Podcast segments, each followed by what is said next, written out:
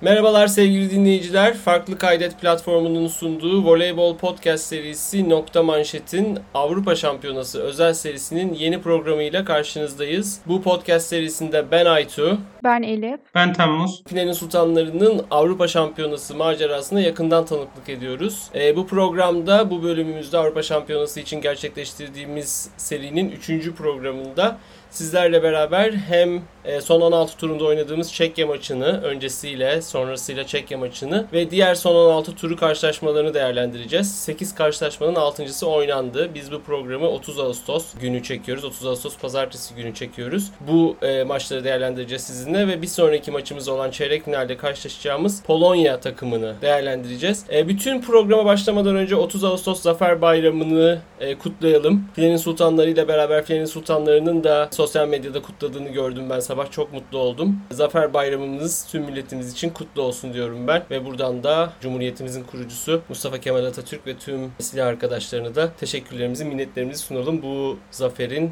yıl dönümünde. Önemli zaferin yıl dönümünde. Takımımız son grup maçını salı günü oynamıştı Hollanda'yla ee, ve salı gününden itibaren oldukça uzun bir ara verildi aslında takımımızın karşılaşmalarına ve son on altı turundaki karşılaşmasını pazar günü, yirmi dokuz Ağustos pazar günü oynadı. Bu salıdan pazara kadar takımımızda aslında hepimizi endişelendiren ve merakta bırakan bazı gelişmeler yaşandı. Ee, takımımızın pasör çaprazı Meryem Boz'un Covid testinin pozitif çıktığını duyduk. Öğrendik bazı sosyal medya hesaplarından ve pazartesi sabahı itibariyle, yani bugün itibariyle Türk, Türkiye Voleybol Federasyonu konuyla ilgili hala bir açıklama yapmadı. Ardından hafta sonu Sevin paylaştığı bir antrenman görüntüsünde Meliha'nın bir sakatlığı olduğunu gördük.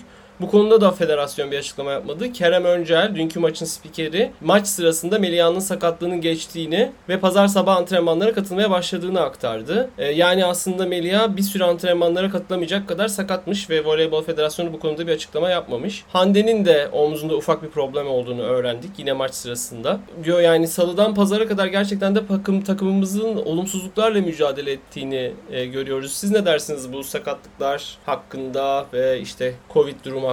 Elif, istersen seninle başlayalım. Dediğin gibi federasyonun ilk ağızdan bir açıklama öğrenemedik maalesef. Açıklama gelmedi. Meryem'in durumuyla ilgili dediğin gibi sosyal medya hesaplarından, daha sonra da Polonya'nın doktorundan doğruladık bu haberi. Covid olduğuyla ilgili haber çıktı. E, sonrasında de yine Sevin paylaştığı YouTube videosunda Meliha'nın bir sakatlığı olduğu gözüküyordu. E, Hande'nin de e, genel olarak yani sakatlıkla alakalı olduğunu düşünmüyorum. Genel olarak oyuncuların yaptırdığı antrenman ve maç esnası ve sonrası e, masaj olduğunu düşündüm. E, yani federasyonun Meryem hakkında açıklama yapmamasını doğru bulmuyorum ben, ama geri kalan Meliha ve Hande hakkında bir açıklama beklemedim açıkçası ben. Çünkü antrenmanlarda gerçekleştirilmişti. Bu tarz burkulma tarzı ufak e, sakatlıklar hakkında detaylı bir açıklama yapma yükümlülüğü olduğunu düşünmüyorum ben federasyonun. Ama dediğim gibi Meryem hakkında bir açıklama gerekiyordu bence. Bu artık kişisel verileri koruma kanunu kapsamında isim vermeme gibi bir şey mi var bilmiyorum. Böyle bir şey yazmıştı biri Twitter'da. Ama o bile olsa yine de e, isim vermeden de bir oyuncunun e, Covid testinin pozitif çıktığına ilişkin bir açıklama yapılabileceğini düşünüyorum ben. Sonra hatta hepimiz şey düşündük. E, yanlış yaz, işte yalan pozitif çıktı diye düşündük. E, belki e, böyle çıkmıştır, e, negatife dönmesi bekleniyordur, o yüzden açıklama yapılmamıştır falan diye düşündük. Ama öyle olsa bile bir karantina süresi var sonuçta oyuncunun. Öyle olsa bile karantina sürecinden dolayı yine oyuna giremeyecekti, takıma dahil olamayacaktı. Yani işte biz böyle storylerden, Sevin YouTube videosundan, bazı tweetlerden falan çıkarım yapmaya çalıştık. Bence bu durumda olmamalıydık. Yani birinci elden, birinci ağızdan bilgilendirme yapılmalıydı. Ben Elif'e aynen katılıyorum.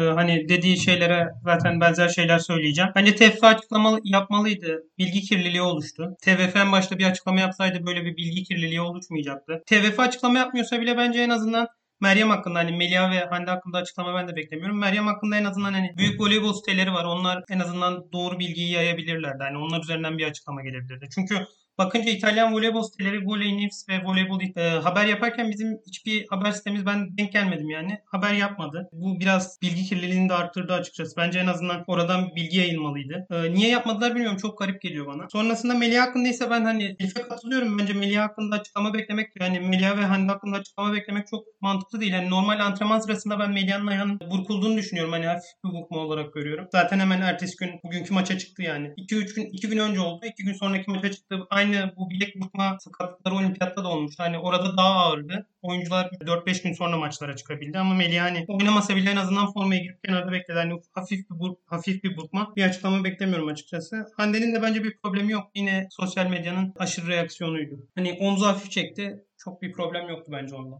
Evet, yani ben de bu Meryem Boz konusunda size katılıyorum. Normal şartlarda ben biraz bu durumlarda federasyonun ferasetine güvenilmesi taraftarıyım. Ee, daha önce bunu konuşmuştuk. Yani çünkü federasyonun açıklama yapması gereken, hesap vermesi gereken tek paydaş sosyal medya hesapları değil. Ee, onlar bir, bir dolu dengeyi Ee, aynı zamanda gözetmek, aynı anda gözetmek durumundalar. Belki bilmiyoruz ki işte bir federasyon bir şey diyecek diye korkuyorlar. İşte Avrupa e, Federasyonu sev, sevin bazı düzenlemelerine uymaya çalışıyorlar falan filan. Ama bu durumda gerçekten Meryem Boz konusunda size katılıyorum. Çünkü çok uzun zaman geçti. Çok fazla bilgi kirliliği oldu. Bu bilgi kirliliğini bir şekilde kontrol etmenin yolunu bulabilirdi. Belki Temmuz'un da dediği gibi yani doğru bilginin bir şekilde yayılmasını da sağlayarak. Belki tamam e, açıklama yapmazsın, resmi açıklama yapmazsın ama doğru bilginin yayılmasını da sağlayabilirsin. Maalesef bunlar gerçekleşmedi. E, umuyoruz ki Meryem, yani bunlardan da önemlisi umuyoruz ki Meryem bir an önce takıma katılabilir. E, inşallah yalancı pozitiftir ya da tamamen asemptomatik geçirdiğini yine duyuyoruz e, sosyal medya hesaplarından. Belki negatife döndüğü an takıma katılmasına izin verilir. Belki de bu yüzden de bir açıklama gelmiyor.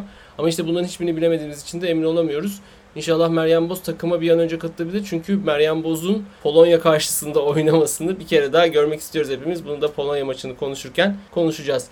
Dünkü Çek Cumhuriyeti Çekya maçına dönelim isterseniz. Meliha'nın libero formasıyla kadroda bulunduğunu gördük. Bunu çok uzun zamandır görmemiştik. Ne diyorsunuz bu seçim hakkında? Ayça'yı savunma aksarsa simgeyle birlikte aynı anda kullanabilmek için yapılmış bir hamle miydi bu sizce? E, Meliha'yı neden libero formasıyla gördük dünkü maçın başında? Yani e, Meliha oyuna giremeyecekti zaten. Şey, riske edilmeyecekti muhtemelen zaten. E, maçtan sonra da bir video kaydı vardı. Orada görmüştüm. Hafif sekiyordu, koşamıyordu. Seke seke geldi takım arkadaşlarıyla sevinmeye. Evet. evet. Evet, sıkıntılıydı, giremeyecekti. Hani ikinci libero da oyuna çok girmiyor. Hani üç smaçör kalmıştık. İkinci libero oyuna girmiyor. Ayça ikinci libero olarak çok oyuna giremeyecekti. Smaçörde üç kişi kalınca da hani en kötü ihtimalle Ayça'yı dediğin gibi hani simgenin yanında hem savunma hem manşet olarak kullanmak için smaçör forması giydirdik muhtemelen. Hani sebebi bu. Zaten çok kısa girdi Ayça e, maça. Dördüncü setin artık maça almamız neredeyse kesinleştikten sonra e, girdi maça. E, ilk sette oldukça üstün bir oyun sergiledik rakibimize karşı. Ama ikinci sette pek iyi başlayamadık ve hızla e, geriye düştük sette. Takımca hücum yüzdemizin de yüzde elli sekizden yüzde kırk ikiye düştüğünü gördük. Çok hata, çok hücum hatası yaptık. Elif, ne dersin? İlk setle ikinci set arasındaki bu büyük farkı nasıl değerlendirdin?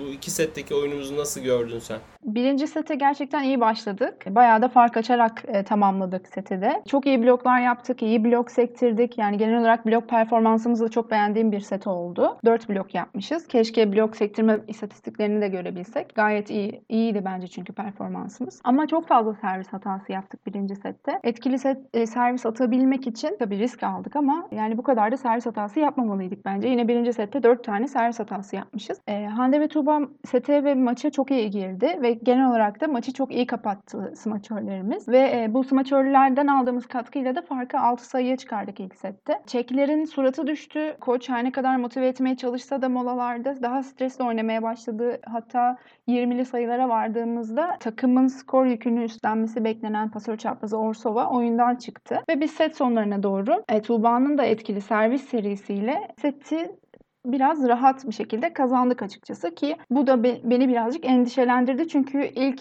setler rahat alınınca ikinci set e, rehavete girme durumu olabiliyor. Sadece bizim takımımızda görülen bir durum değil. Bunu Bulgaristan-İsveç maçında gördük. Bunu da konuşacağız ileriki dakikalarda. İkinci sette böyle beş sıfır geride başladık. Pas alan hücum hatası yaptı. Herkes hücum hatası yaptı. Zaten seti sekiz hücum hatasıyla bitirmişiz. E, rakibe on bir sayı vermişiz bu sette sadece. Tam istediğimiz gibi servis de karşılayamadık bu set. Orta hücumlarımızda ritim bulamadık. Yani oyunun çoğu e, alanında çok aksadık.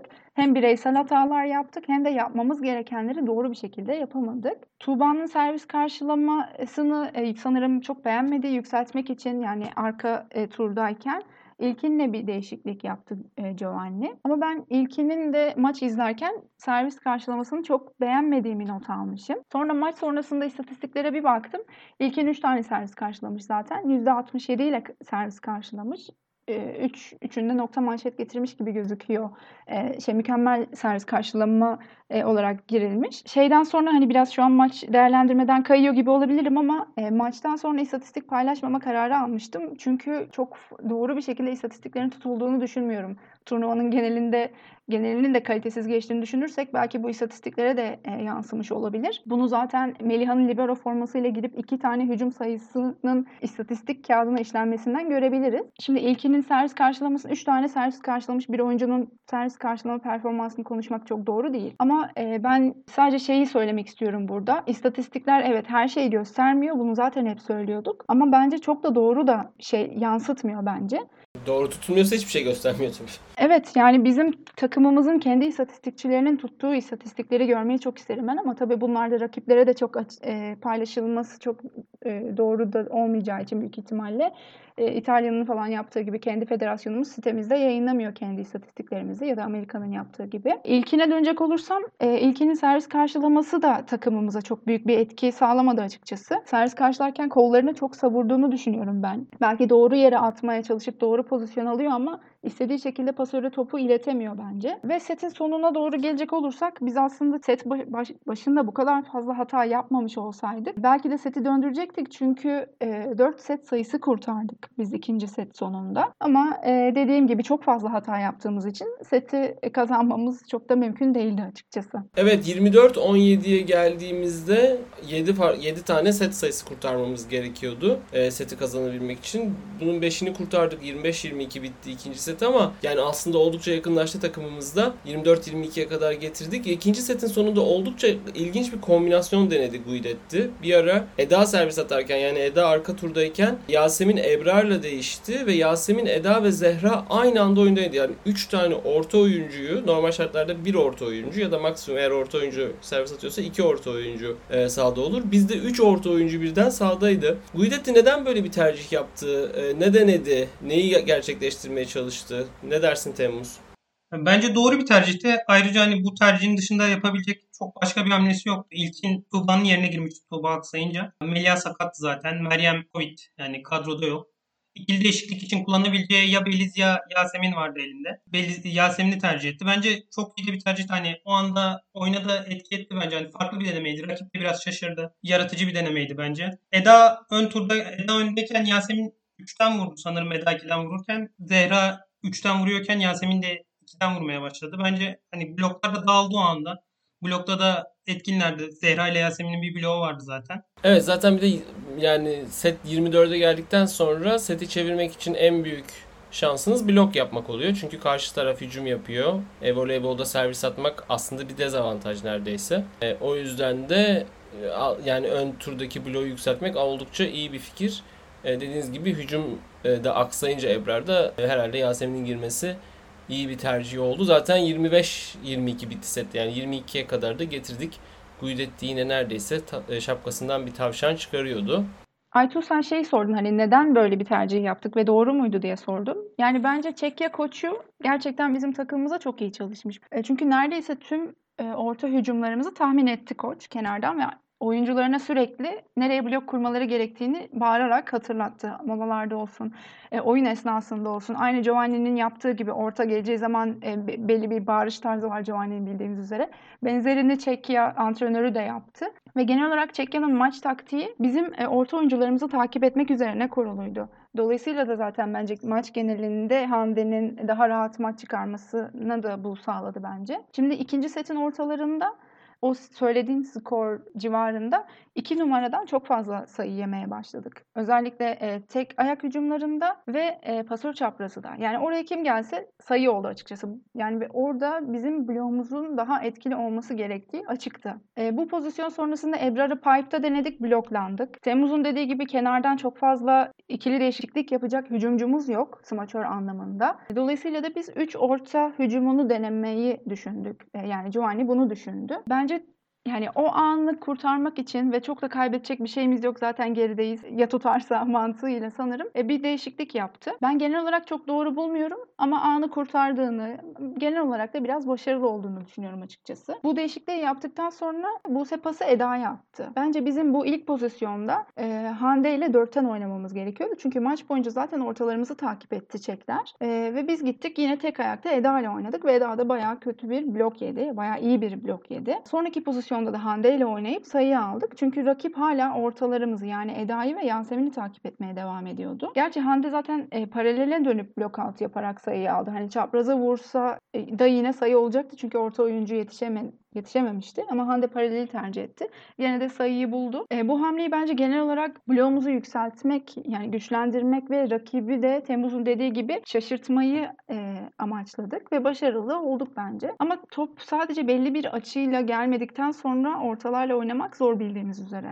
E, iyi geldiğinde genelde ortalarla oynarız. Ve bu e, rotasyonda ön turda iki ortamız var ve Hande var. Arkada da pipe'tan hücum ettirebileceğimiz ilkin seçeneğimiz var. Bu doğrultuda topların çoğunun Hande'ye gitme ihtimali çok yüksek. Hani rakibin de bunu düşündüğünü düşünüyorum ben. Zaten Hande'ye de blok kurdular e, sonraki pozisyonlarda. Yani bir oyuncunun eline baktığımız riskli bir rotasyondu bence. Ama dediğim gibi avantajları hem e, her hücumcusunun önüne orta oyuncu koyduk e, ve gerçekten iyi sektirdik de. Set sayısını yine blok out'la aldık. Yine ona da blok yapmıştık ve rakip ortalarını şaşırttık. Ama dediğim gibi bir oyuncuyu riskli pozisyona ittiğimiz için ve oyuncuların da aslında çok da hakim olmadığı, alışık olmadığı bir oyun düzeni de olduğu için, kafalarını da biraz karıştırdığı için dezavantajlı da bir rotasyon olarak düşünüyorum ben bunu. Peki şunu sorayım.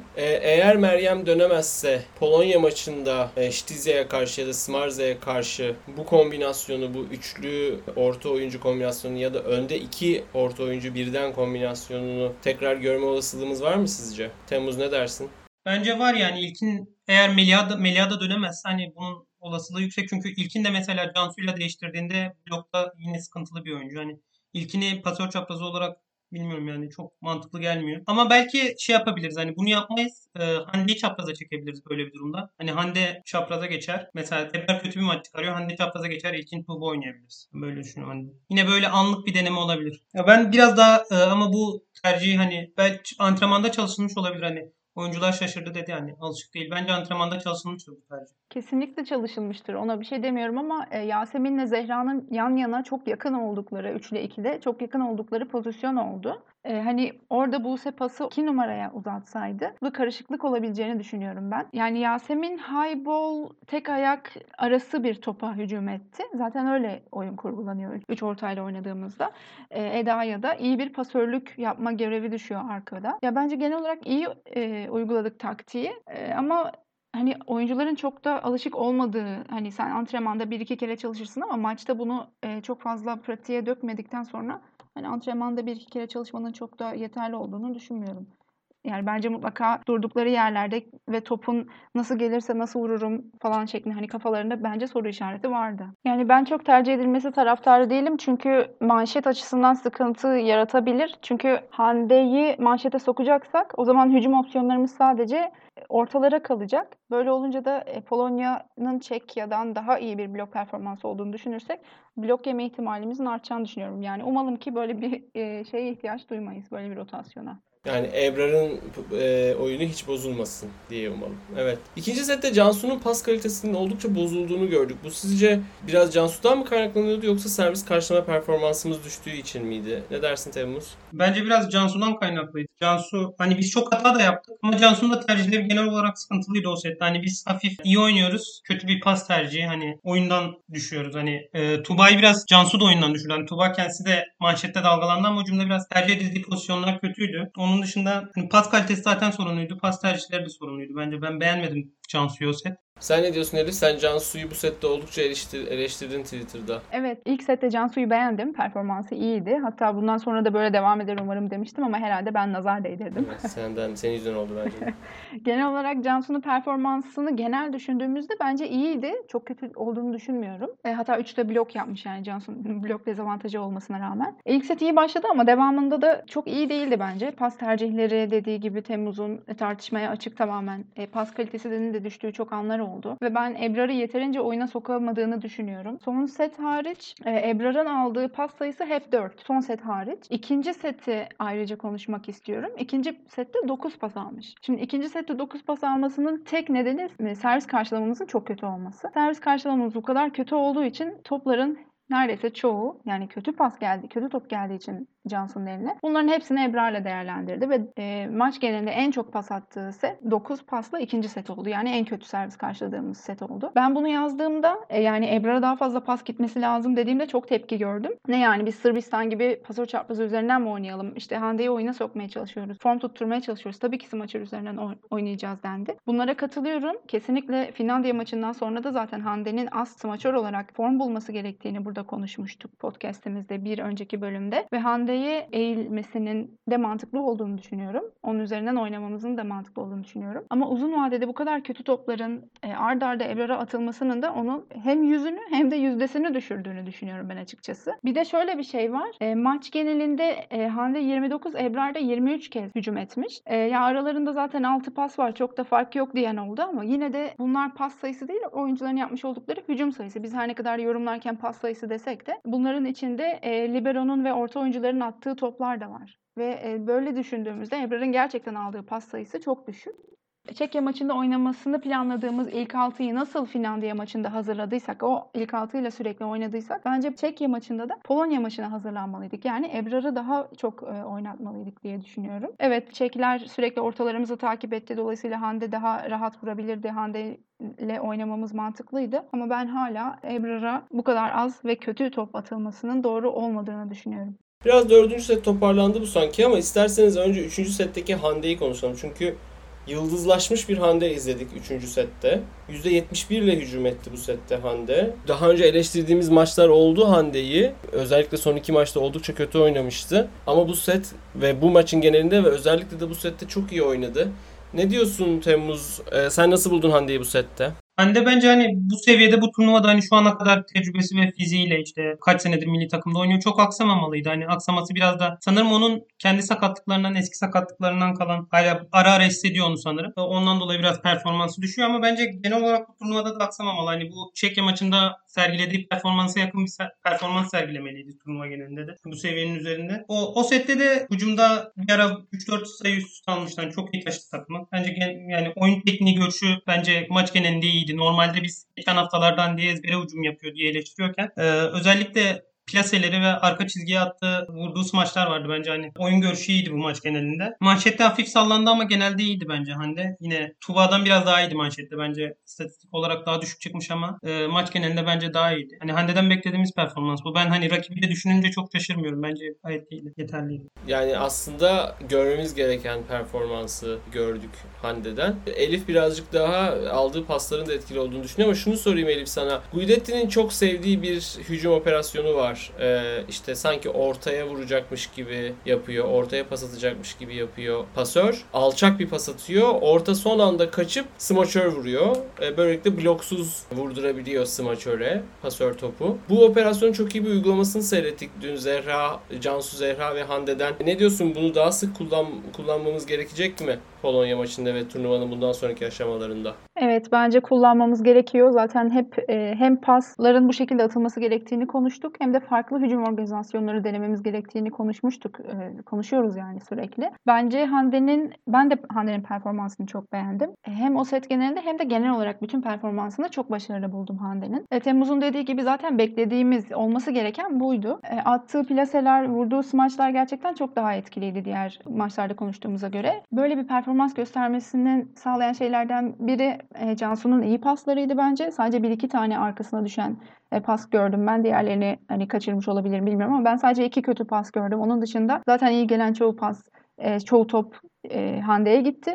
Bir de dediğim gibi e, rakibin sürekli bizim ortalarımızı koşturması nedeniyle Hande'nin birkaç pozisyon daha rahat hücum ettiği e, anlar oldu. Bunun da etkisi var bence Hande'nin skorerliği üzerinde. Umalım ki e, Polonya maçında da ve bundan sonraki inşallah diğer maçımızda da e, Hande'nin bu e, asıl kendi potansiyelini gösterdiği performansını izleyebiliriz. Tuğba da çok iyi oynadı. E, smaç öykülemizin oldukça sağlamlaştığını görüyoruz. Hande Tuğba smaç öykülemizin e, son dört maçın çok büyük kısmında Hande Tuğba ile oynamış olduk böylelikle. E, Tuğba dün tam beş tane ace attı. Tuğba'nın servisleri oldukça ters geldi Çekya takımına. Ne dersiniz? Tuğba zaten genel olarak iyi servis atan bir oyuncu. Hani bundan önce kariyerinin başında smaç servis atıyordu. Onlar da çok etkiliydi. Geçen senelerde es, e, ligin servis servisten üstte olan oyuncularından biriydi bizim ligde de. Hani e, şu anda yaz sezonunda da genel olarak iyi servis atıyor. Biraz dün manşette sallandı, hani biraz daha aksadı. Ama genel olarak hani iyiydi bence hücumda, özellikle sorununu yerine getirdi. Blokta da bence underrated bir blokör.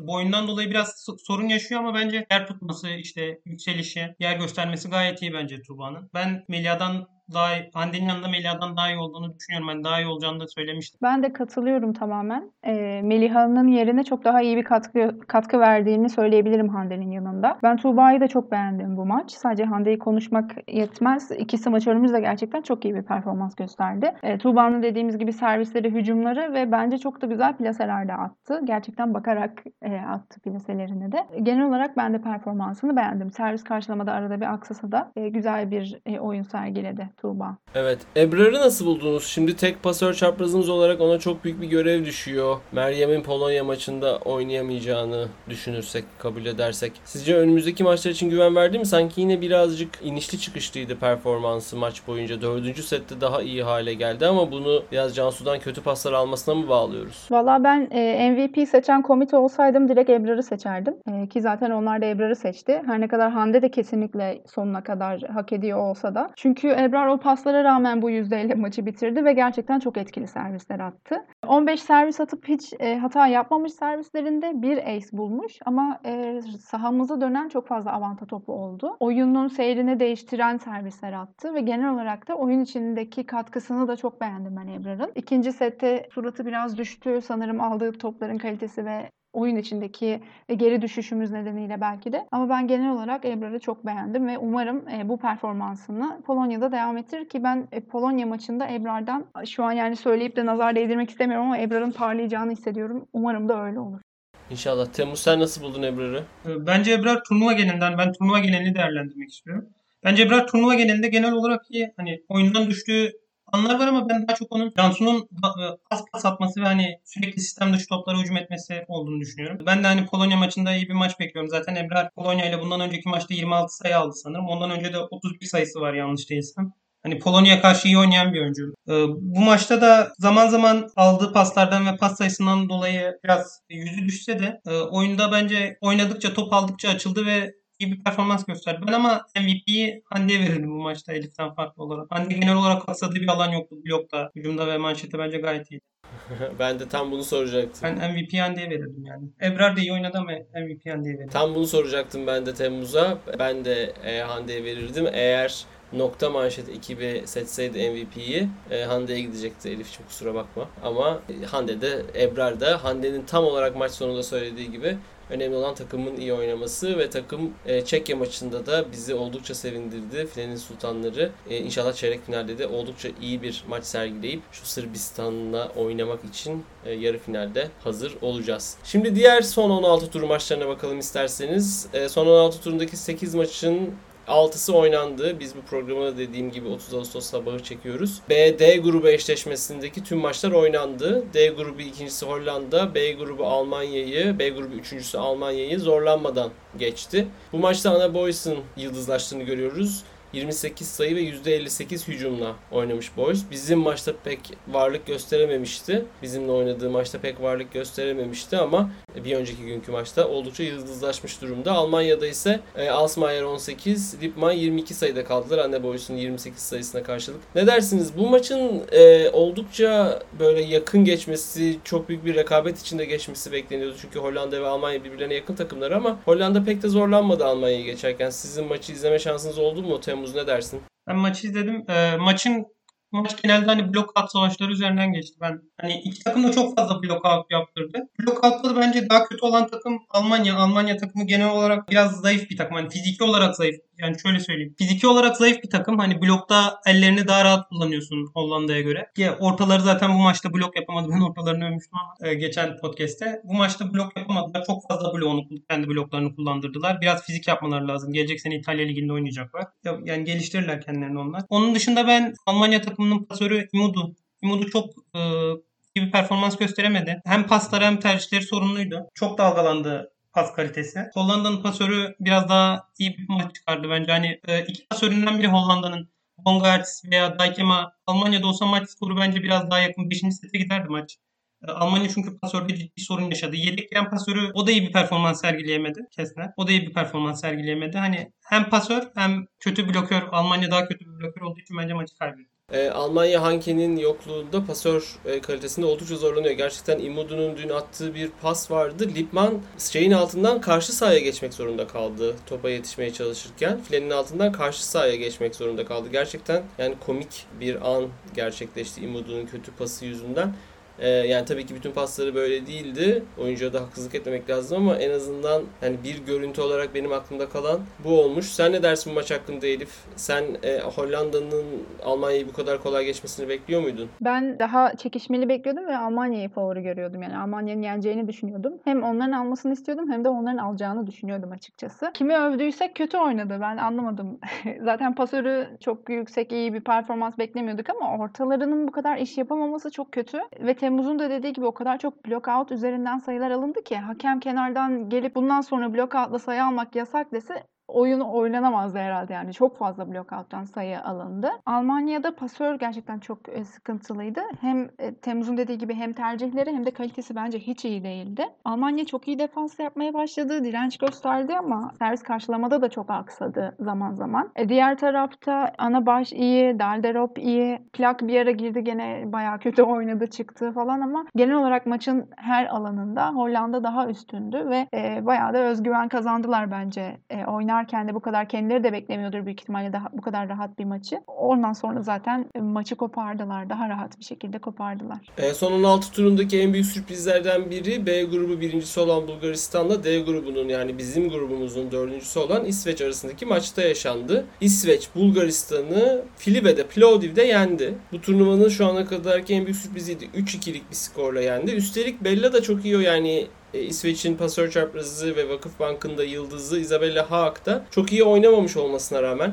Sizce bu nasıl oldu? Bulgaristan nasıl yenildi? Ev sahibi olduğu bu kadar önemli bir yani bu kadar açık e, arayla favori gösterildiği bir maçta ve Bulgaristan tam kadro gelmişti. Uzun zamandır ilk defa tam kadro oynuyor. Bulgaristan bütün Dimitrovalar, Kitipova, Vasileva hepsi bir arada oynarken e, İsveç'e yenildi. otuz sekiz yıl aradan sonra ilk defa Avrupa Şampiyonası'na katılan e, İsveç'e yenildi ve İsveç çeyrek final gördü.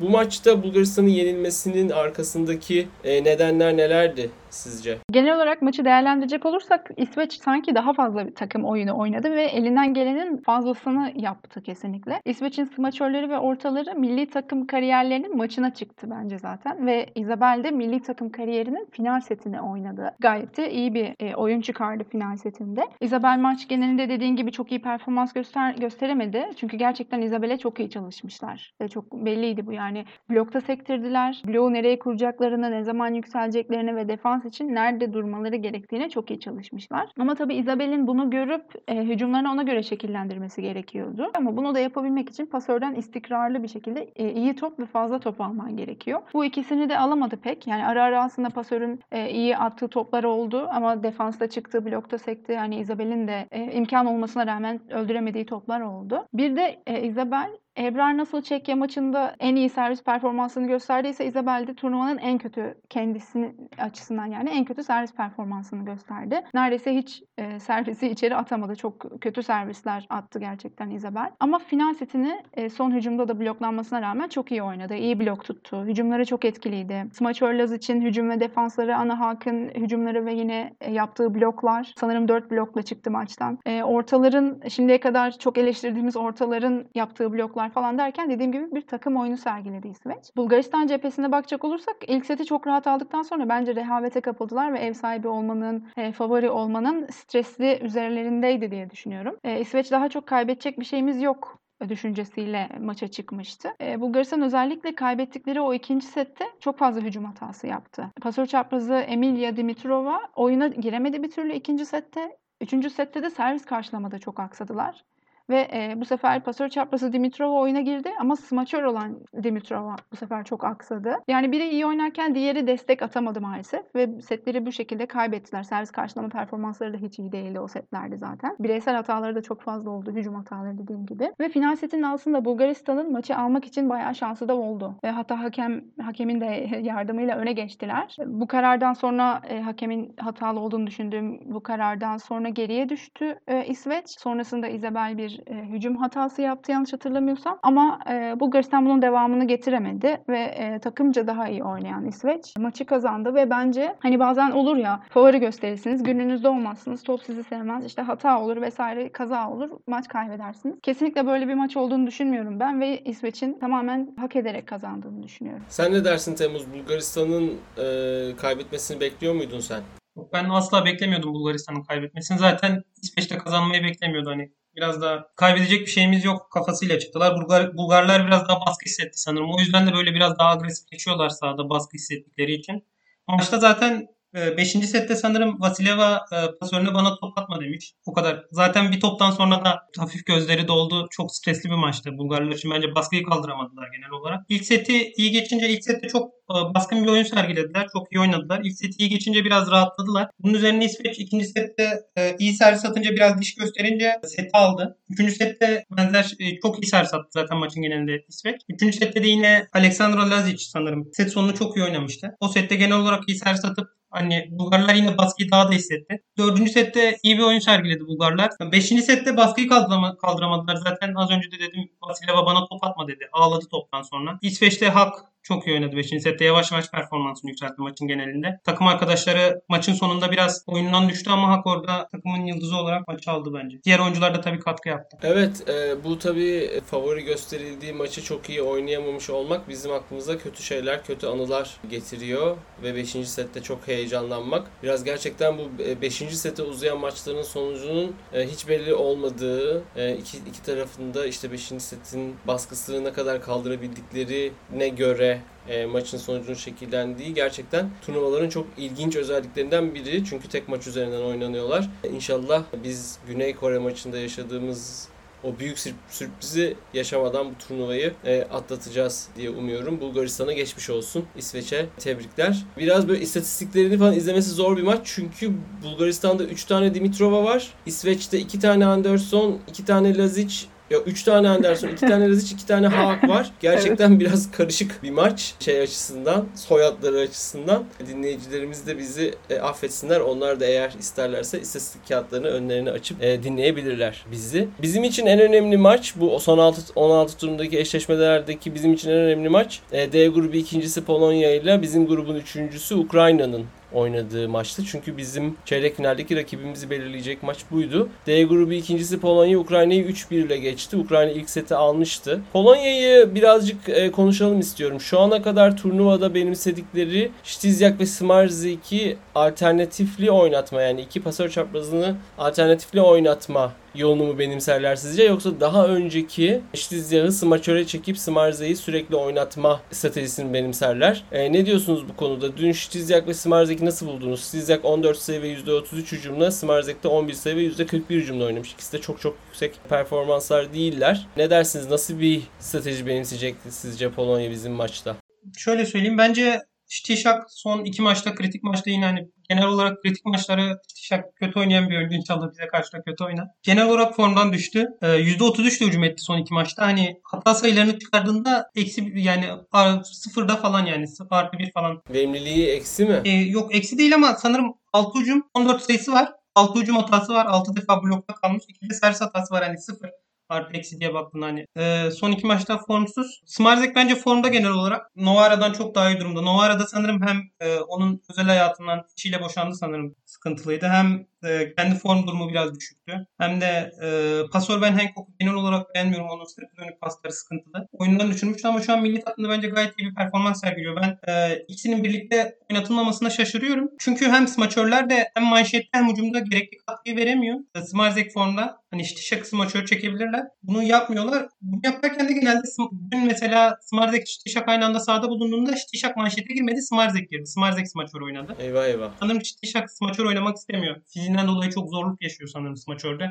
Hani iki metre üzerinde bir insan ve o kiloda bir insanın hani savunma yapıp hücuma kalkması, manşet alması çok kolay olmuyor sanırım. Ben bize karşı da hani Stizjak'ın oynamak istemediğini düşündüğüm için bize karşı da yine ikisinin sahada olmayacağını düşünüyorum. Bu turnuvadaki genel oyunlarını oynayacaklar bence. Evet, smaçör ikilisi de Temmuz'un dediği gibi çok aksıyor Polonya'nın. Goretzka yüzde kırk dört pozitif manşet, yüzde otuz iki hücumla oynamış. Lukasik de çok iyi değil. Bir dolu smaçör olasılığı deniyor. Polonya'nın pasörleri de dün oldukça aksadılar. Venerska, Novichka değişmeli olarak oynadılar ve pek de iyi oynamadılar. Bu Stizyak, Smarzek konusunda da bir karışıklık var. Voloş yok, Kakolevska yok, Alegierska fena oynamıyor Kakolevska'nın yerine ortada ama bu iki önemli oyuncusu da yok. Bazı insanlar Kakolevska'nın olmamasını bir avantaj olarak değerlendirebilirler tabii ama ama Polonya sanki Apeldoorn'da zorlanmıştık Polonya'yı geçerken. Olimpiyat elemelerinde, Ocak iki bin yirmideki olimpiyat elemelerinde ama şu an sanki bizim takımımız Polonya'dan biraz daha üstün gibi gözüküyor e, diye hissediyorum ben. Elif ne dersin? Bu yanlış bir algı mı? Çeyrek finali kolay geçeriz diyebilir miyiz? Yoksa Polonya Polonya'dır, kesinlikle öyle bir şey dememeliyiz mi diye düşünüyorsun? Ne dersin? Ben de takımımızı Polonya'dan daha üstün değerlendiriyorum şu aşamada. E, iki takımın da rotasyonda sıkıntıları var. Bizim yedek pasör çaprazımız kadro dışı. Defansıyla öne çıkan smaçörümüz Meliha e, sakat. E, Polonya maçını oynayabilecek mi? Hangi formayla çıkacak bilmiyoruz henüz. Aynı şekilde az önce sizin de bahsettiğiniz gibi tekrarlamayayım, daha da uzamasın. Polonya'nın da rotasyonda sıkıntıları var. Sürekli bir şeyler deniyorlar. Hangisi tutarsa onunla devam ediyorlar. Bence Hollanda'yı da hatırlattığın iyi oldu, Apeldoorn yani. Burada da e, Çekya maçından da göreceğimiz üzere yine aynı atmosferde oynayacakmışız gibi bir his var bende. E, yine taraftar desteğimizi arkamıza alacağız Türkiye'de oynamamıza rağmen ve bunlar e, bence biraz az çok Polonya'ya bir şeyler hatırlatacaktır. Keşke aynı hakemi de getirebilsek. Belki bir şeyler canlanır da e, ne bileyim psikolojik baskı kurarız falan. Gerçi o hakemi Gerçi tabii o ki asla... görmek istiyor musun? İstemem, hayır. Tam onu diyordum şimdi ben de. Kesinlikle o hakemi bir daha istemem ama öylesine söyledim tabii ki. Bence bu maçta hani iki takımın da e, rotasyon ve oyuncu performansları açısından inişler çıkışlar var. İki takım da benzer durumlarda. Mental olarak bu maçı daha güçlü oynayan kazanacak gibi bir his var içimde. Ş- şöyle bir şey de olabilir. İki takım da ezici bir şekilde bir, birbirini yenebilir. Yani üç sıfırlık da bir maç görebiliriz. üç ikilik de bir maç görebiliriz. Ve setler arasında da çok büyük farklar görebiliriz. Ben çok dalgalı bir maç bekliyorum ama umarım böyle farkla ezici geldiğimiz bir maç olur. Skor tahminini alalım Türkiye-Polonya maçı için. E, altı skor tahmini de tabii ki mümkün. Yani üç üç sıfır, üç bir, üç iki, sıfır üç, bir üç, iki üç. Ama pek yani bunlar arasında senin için en olası olan hangisi? Nasıl bir maç bekliyorsun? Ben üç bir alırız gibi düşünüyorum. üç bir alırız inşallah. Hangi seti veririz? İkinci seti veririz. İkinci seti veririz.